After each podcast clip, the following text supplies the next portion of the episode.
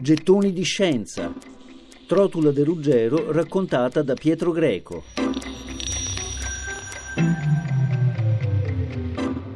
Ebbe una grande fortuna Trotula a nascere a Salerno, scrivono Eva Cantarella e Andrea Vitale. Beh, perché altrove nell'undicesimo secolo una donna non avrebbe potuto disporre della sua vita con uh, quella libertà di cui ne ha disposto Trotula de Ruggero.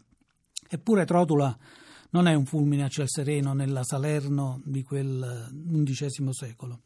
Quando lei nasce è attiva in città quella che viene chiamata la Ippocratica Civitas, la città di Ippocrate. E vi sono maestri tantissimi, Elino, Ponto, Adela, Salerno, che insegnano medicina ai loro allievi in tutte le lingue, il latino, greco, ebraico, arabo, e ovviamente fanno riferimento a tutte queste culture.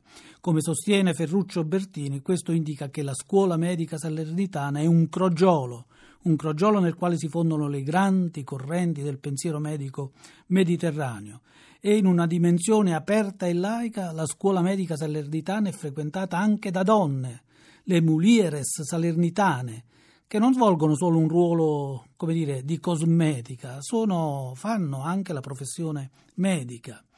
È una tradizione antica quella della scuola medica eh, di Salerno.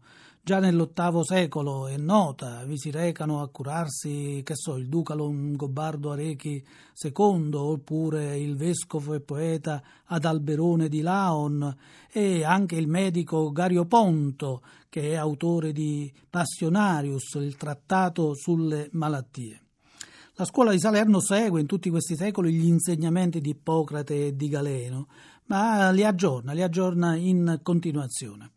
E nel corso dell'undicesimo e poi anche del dodicesimo secolo a Salerno vengono redatte opere con obiettivi più diversificati trattati di anatomia, di anatomia comparata, studi degli antidoti e dei veleni, raccolte di ricette, eccetera, eccetera. Tanto che alla fine dell'undicesimo secolo la scuola di Salerno si propone come la maggiore scuola medica di tutta Europa. La svolta definitiva avviene anche grazie all'arrivo in città di Costantino l'Africano, un medico nato a Cartagine ma che ha viaggiato e studiato al Cairo, in Persia, in Etiopia, forse anche in India, ma che porta con sé non solo la propria cultura, ma anche tutta una serie di testi inediti. Sì, davvero Salerno in questo periodo è eh, una grande scuola medica, la più grande d'Europa, paragonabile assolutamente a un, una università, anche se a Salerno non viene riconosciuta eh, questo titolo di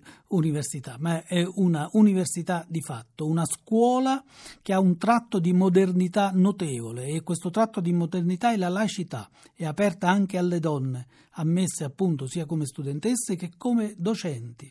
Si tratta appunto delle famose donne eh, salernitane, mediche, e tra loro la più famosa è certamente Trotula de Ruggero. Gettoni di scienza. Trotula de Ruggero raccontata da Pietro Greco.